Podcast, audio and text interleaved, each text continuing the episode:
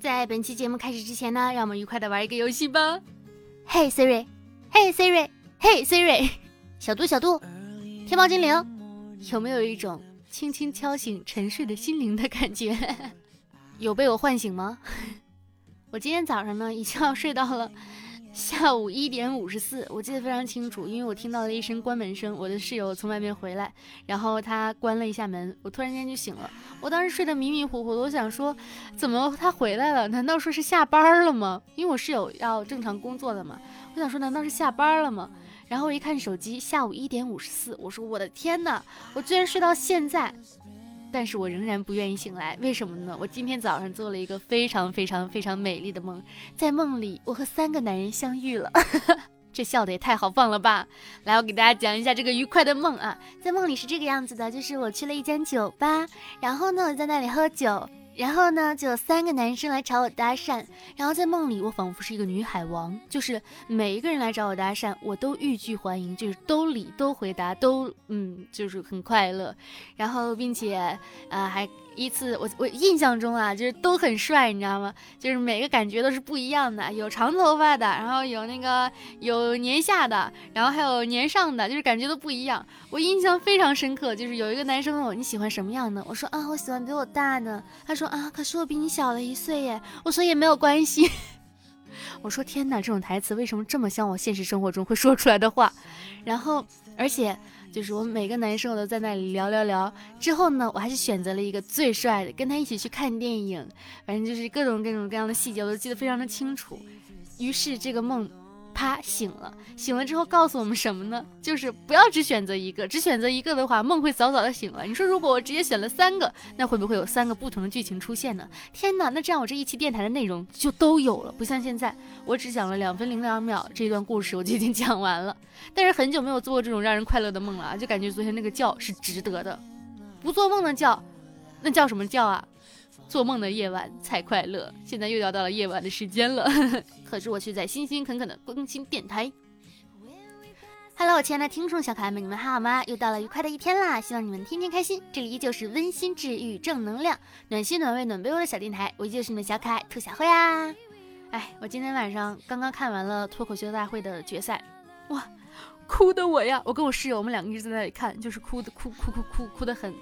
怎么说呢？很伤心，就是哎，没有想到一个喜剧节目让我看到了感动，就是有一群人为了一个行业，让行业变得更好，也让自己干得更，也让自己变得更好，一起齐心协力，一起努力奋进的那种感觉，真的是好感人呐！我就在想，在一个行业最初始的一个阶一个阶段啊，可能会碰上很多就大家意想不到的事情，比方说有很多人就是。一个是不理解，然后再有一个是妄加定论，再加上肆意评论，就是，然后以及行业本身的不完善，都会导致各种各样的一个问题出现和产生。但是所有人都卯着个劲儿要解决这个问题，然后卯着这个劲儿让大家变得更好，卯着这个劲儿给大家呈现出更好笑的东西。虽然实际情况是怎么样，我们也不知道，但是呈现出来这一幕确实是很感人的。我跟我室友在那里又哭又笑，又哭又笑，又哭又笑，就真的很感动。如果大家没有看脱口秀大会的话，其实可以看一看啊。我觉得脱口秀还真的是很快乐的一件事情，真的能带给人们快乐，真的是一件很酷、很酷、很酷的事情。当然了，如果能带给别人的快乐，同时也让自己快乐，那就是一件更酷的事情了。而且，其实这已经不是我这一季看这个大会第一次哭了。我第一次哭的时候是杨门恩，杨门恩求婚的时候，就他直接在淘汰感言里面就说啊，谁谁嫁给我吧那一段，我当时眼泪就已经打打转了。然后看到他说那个就是。啊，我长到现在就是以我所眼见的生活和我的信仰，总让我相信一句话，就是这个世界上没有天生的好人，只有被约束的文明者。我第一次看的时候，其实没有 get 到，就是这一句话是什么意思啊？但是我后来仔细想了想，这说明了什么？就是我要在这个舞台上，让所有人都见证我和他的婚姻，都来束缚我、约定我，这是我对他做出的一个承诺。我就觉得哇，好感动啊！这就是别人的爱情吗？唉。让人羡慕。今天也是为了别人的爱情流泪的一天呢。我本来以为就是已经过去了，是吧？然后结果没想到今天陪着我室友重新再看那一段，我又哭了，太感人了。最近不是一直都没有更新电台吗？大家经常都在问我，就是说咋还不更新啊？也没有几个人问了，就是你咋还不更新啊？说有什么事儿吗？呃，其实是我最近在忙，就是我的房子要到期了嘛，就是在忙搬家这件事情，也是有很多的苦涩啊。哎，每每此时都恨自己为什么不能拥有一套自己的房子呢？哎，我们两个就是去看了一下市中心的房子，也没有到市中心，就是在我们这个范围内的中心。因为真正北京的市中心可能是在那个北边那边，但是其实我们都在东边这边生活嘛。然后房价是一个一个比一个贵，然后看到那种就是在我们预期那价位的房子，就是要么是客厅隔断的啊。然后呢，要么就是小区比较老旧的，没有电梯的，然后要么就是周围邻居倍儿吵的，要么就是这个那个这个那个，就是哎呀，看了好几天的房子，腿都要溜折了，而且最后还是有很多的嗯小小的小分歧，最后谁能想得到呢？看了几天房子，这件事情仍然是不了了之，因为其实我家是到十一月中才到期嘛，然后我室友就决定自己去住了啊，当然也是我们商量好的啦。然后我就在想，我怎么办呢？我就给我的房东发消息，我说我想续租。然后我们的房东说考虑考虑考虑考虑。然后现在也没有给我消息，就是觉得其实每个在另外一个城市打拼，不一定非要是大城市，就是你在另一个城市打拼，你没有在自己家住的时候，可能就会有各种各样的这样的问题产生，租房啊什么很多这种现实现实上的一个问题，每个人都有很多自己的痛处。然后我今天发微博。而且我最近就是各种各样的一个事情，全部都压在了就最近，就各种各样方面的压力。我今天发了个微博说啊，压力好大呀！而且因为我妈还关注我微博，还不敢直接打就是普通的那种话出来，我怕我妈觉得很担心。然后后来我想了想，就是自己的难处其实没有必要去讲出来，因为。大家都各自有各自的难处，没有人会希望每天看到一个人在那里抱怨这个抱怨那个。就当下，其实你抒发出来的话，可能会收到一些安慰什么。但你仔细一想，哎，这个安慰对你有实际上的帮助吗？有，但是也不大，因为问题还是摆在你的面前的，该解决的还是要去解决的。当时我就想了想，嗯，还是删掉吧。我要做，我起码要在网络世界里面做一个快乐的女孩。凡事就是要保持一种。有就是锦上添花，没有是人之常情。这样一个心态，烦恼能够减少一半，和所有的不快 说拜拜。因为我前两天就在整理着，呃，也不是说整理吧，就是。呃，在做一期视频后期，然后当时就看到了我的一个嘉宾，他就说，我问他，我说你最近生活中有什么比较开心的、幸福的小事情？他就跟我说，开心幸福的小事其实有很多，但是更多的其实是一种对即将发生的事情的一种期待。他说会有很多的期待在，比方说怎么怎么样，怎么怎么样，就是他举举了很多他即将发生的一些事情。我想说，这个期待其实归根到每个人身上，应该每个人都会有一种这样的期待吧，那种细微而具体的一种期待。比方说，要是我的话，就是。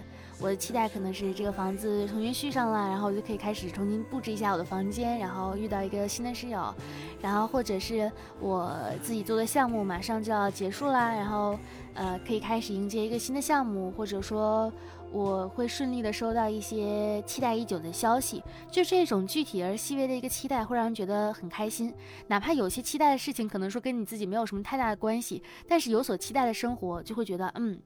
总会值得一过的，就是会有很多这样的一个东西啊，呃，什么电影快上映啦，对吧？然后玩的游戏马上要通关啦，今年要看的奖是吧？是谁啊？还是谁啊？怎么样？就是这种期待，相信大家生活中也一定会有这种小小的期待，这种小小的期待会填补我们生活当中各种各样细小的东西，然后也会把我们一些不快给驱散掉。各位各位，拜拜。然后最近天气不是已经开始降温了吗？有没有觉得今年冷的特别的突然呢？就是其实仔细想想，十月份是该开始冷了哈，但是就觉得冷的非常突然，就仿佛夏天和冬天中间没有秋天。哎，我现在已经把我这边天气是这样子的，就是挺冷的，但是也没有到非常冷。然后你换上了珊瑚绒被和珊瑚绒的床单之后，你就会觉得很闷热，但是你去掉之后又觉得很冷，很难在这个中间找到一个平衡。就是，然后走到外面也是，你说穿这个就会觉得多，穿那个就会觉得少。我昨天特别傻，我昨天去大悦城逛街，然后我就穿的很普通，真的就是里面是一个加绒的卫衣，然后外面套了一个毛线的开衫，我就出去去那个大悦城逛街。哇，里面那个空调开的跟不要钱似的，我热的都冒汗。到每一家店，我是把外面那个毛衣已经脱掉了的，还是非常的热，你知道吗？就是我在那个店里面，我进去完全没有想要购物的欲望，就完全没有想试穿的欲望。进去我就想马上出来，而且走廊也很热，但是店里面更热。店里面那些店员穿着短袖，我甚至都看到他们脸泛起了潮红。我想说这是干嘛呢？何必呢？您空调稍微开的低一点行不行？真的是太热了，而且大悦城的喜茶还关掉了。我本来兴致冲冲的看到收到我的手机收到一条消息说啊，恭喜您，就是今这个月到十一月十三号为止，你们的喜茶有一张第二杯半价券。我好开心的跟我朋友讲说，哎，第二杯半价券，走，咱们买杯喜茶去。然后大悦城的喜茶关门装修了，然后我们就说那怎么办？就是。因为平常喜茶都是要排队排挺多人的，包括奈雪也是，我们都会在小程序什么喜茶购啊上面就是先点好，然后这样从我家出门到大悦城差不多打个车的话半个多小时就能到了。这样的话我到那儿我就可以去取这个茶了，时间刚刚好。结果那家店呢在升级就没有办法线上点单，我就跟我朋友说那我们点个奈雪吧，奈雪也在那边旁边嘛，然后我们就下单了。下单之后两分钟奈雪告诉我可以取茶了，我说奈雪的生意是这么不好吗？没有贬低奈雪的意思啊，我只是很震惊，因为我真的习惯了下单之后要等很久才能够拿到这杯奶茶，它现在突然之间效率这么快，导致了我点完之后过去取的时候，我的奶茶已经化了。因为我点的是他那个新出的那个，就是芝士加杏儿什么的那个啊，然后点完之后也也没有到化的程度，只是确实不是刚做出来的那种感觉，再加上杏又比较酸，就是那杯那杯奶茶喝完之后，我没有丝毫的快乐，就很难受很难过啊。但是也可以理解，可以理解。总之现在就是有一种天气又冷，然后但是还是想有一种想喝冰奶茶的执念。哎，前两天。那个，我就在楼道里面看到了一只小猫，我跟我现在室友发现的，就是一只小黄猫啊，很清奇啊，就是作为一只橘猫，但它非常的瘦小，而且也很粘人，一看就是家里养的猫。是因为为啥发现它呢？就是因为我们我在家里面听到了两声哀嚎，就是那种两个野兽碰到一起，两个野兽发出来的声音，我就开门去看，然后发现是我们对门家的狗和那个猫在走廊里相遇了，他们两个打起来了。就是那种声音，就是动物本能发出的那种啊，那种特别大、特别大、特别大的那种声音。然后我们就我就去看，然后邻居家是说说啊，这个小猫啊，好像是隔壁楼丢的，之前在业主群里面发了，因为像我们这种租房子的人是不配在业主群里的。然后我就说我说啊，那他们怎么还没有来取？说好像是在外面出差。然后他说这个小猫在楼道里其实已经待了两天了，你们也知道，就北京突然降温了嘛，特别冷。我们家其实是有只小狗的，我室友养了一只小狗。其实就是也不太适合再养猫，然后，但是回来琢磨琢磨，我俩就琢磨说这猫在这放着真不行啊，真不行，因为太冷了，而且万一它要跑出去了，主人等主人出差回来之后再去接它也很难再找到，万一真丢了呢，是吧？而且小猫也很亲人，于是我们就把猫就抱回了家。抱回来家之后，我们家的狗是一只很热情好客的狗。但是猫害怕狗啊，就很畏畏缩缩。然后我们家狗老去扒拉人家，最后猫忍不住给我们家狗一巴掌，我就听到我们家狗啊啊了一声，你知道吗？啊，然后就是，哎，人本质上真的都是很挺那啥的，小狗都已经害怕嘚瑟了，我在那里笑。然后就说小猫吃什么呢？就说喂点狗粮吧。但是说猫能吃狗粮吗？不会给人家吃死了吧？但是仔细再一想啊，与其饿死，那还不如吃点东西呢。主要也是一搜，就是狗粮对猫也确实没有什么危害，只是不能长期吃，因为营养不太一样嘛。然后猫就吃了点狗粮。后来我去敲。对门家的门，我就跟他说：“他说，我说你们能不能在业主群里面发一下，说是这个猫在我们家，到时候他来取的时候直接来我们家拿。”然后他就说：“好的，好的。”结果那天晚上主人也没有来，估计出差还没回来。第二天我在想我说：“天哪，这个猫不会是被遗弃了吧？我以后该不会过上猫狗双全的日子了吧？”我想的也是太多了，那猫真的很粘人。然后第二天下午。我想着说猫这个来我们家也不上厕所，我想说猫是不是很爱干净，一定要在猫砂。我又在楼下给它拎了一袋猫砂上来，然后呢，那个猫真的就特别乖巧，看到猫砂来了之后，开心的上起了厕所，然后才开始喝水，特别乖。结果刚那个什么完之后，主人就来敲门了，就说就说谢谢。然后当时我感特别感动的一眼，就那个主人看到那个猫，他就说了一句，他说。你还活着呀？我都以为你死了呢。就是一个男的，然后说这个话的时候委屈巴巴的对着那个小猫说。然后我这个时候非常死亡的来一句，我说那有五斤猫砂，你拎回去吧。那个男生最后一只手拎着猫，一只手拎着五斤的猫砂，我也不知道他怎么回的家，感觉非常的疲惫。但是那一刻就觉得啊，挺好的，挺好的，有被自己小小的感动到呢。生活中就是有很多这种奇奇怪怪的小细节，还挺有意思的。分享欲的本质是什么呢？分享欲的本质就是喜欢，喜欢你才会想要跟你分享这么多，所以我喜欢你们呀，才会把我这么多细小的事情跟大家分享，这就是分享欲。你们也要把你们的分享欲分享给你们喜欢的人。哎，我今天就看到那个什么。看到一个微博上面就说梁永安教授就是说现在为什么年轻人们为什么会觉得工作苦这件事情啊？他说现在年轻人觉得工作苦不是因为说赚钱赚的少，而是我们想要摆脱当下，但是我们却被当下沉重的给压制了，内心积累了这么多的感受和愿意探索的东西，行动呢跟不上，我们离理想的生活只有一步之遥，但是就是这一步迈不过去，是吧？描述的特别特别的精准，看完之后就感觉很很破防了。他说。我觉得现在年轻人啊，他觉得苦是因为挣钱少，那太表面了。他的自由时间在哪里呢？那个九九六不停的加班，他如果是在八个小时之外，可以去逛逛书店呢，可以去跟朋友聚会啊，他心灵的需求都在这个时间里面展开。到了现在，年轻人实在是连喘息的时间都没有了。为什么这些生活都没有了？就在眼前，你活生生的看着，哎，你没有办法展开，没法去参与。什么该过的生活呀？我们知道。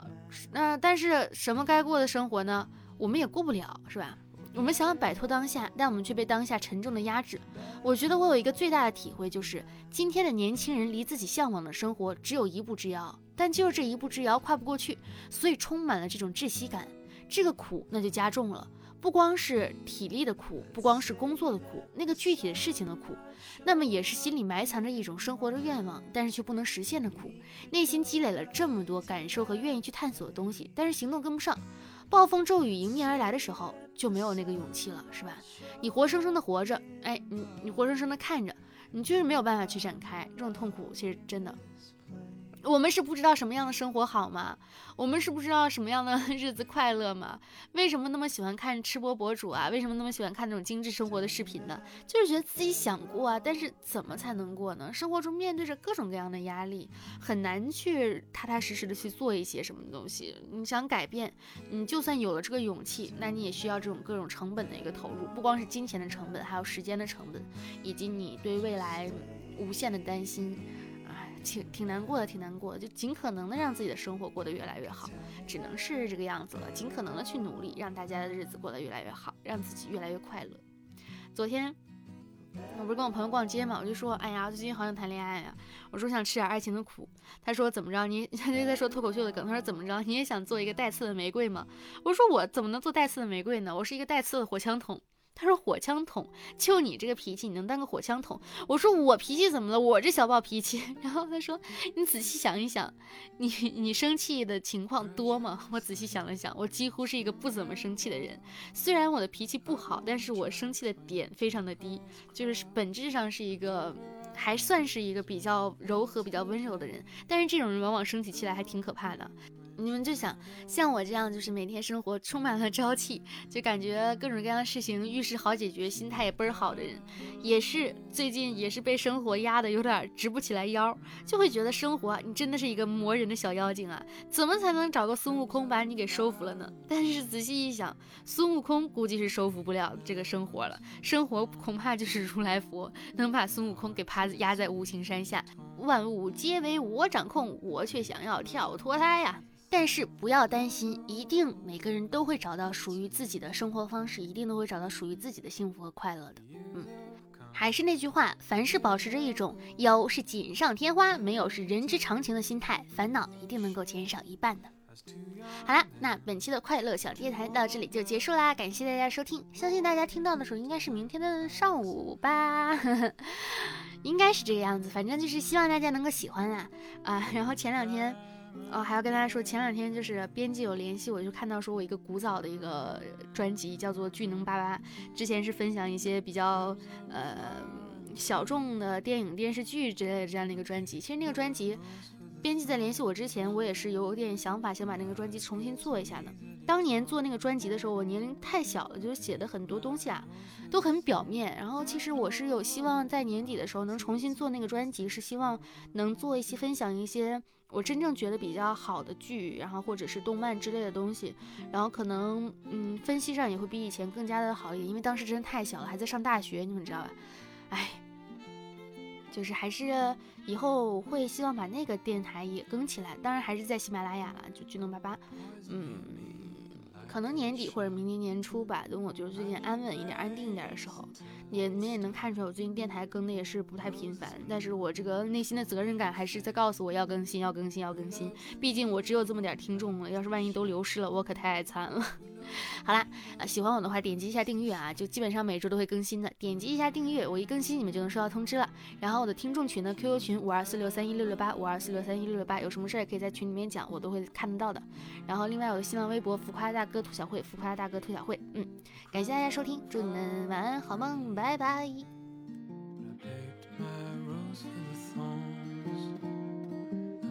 so easily torn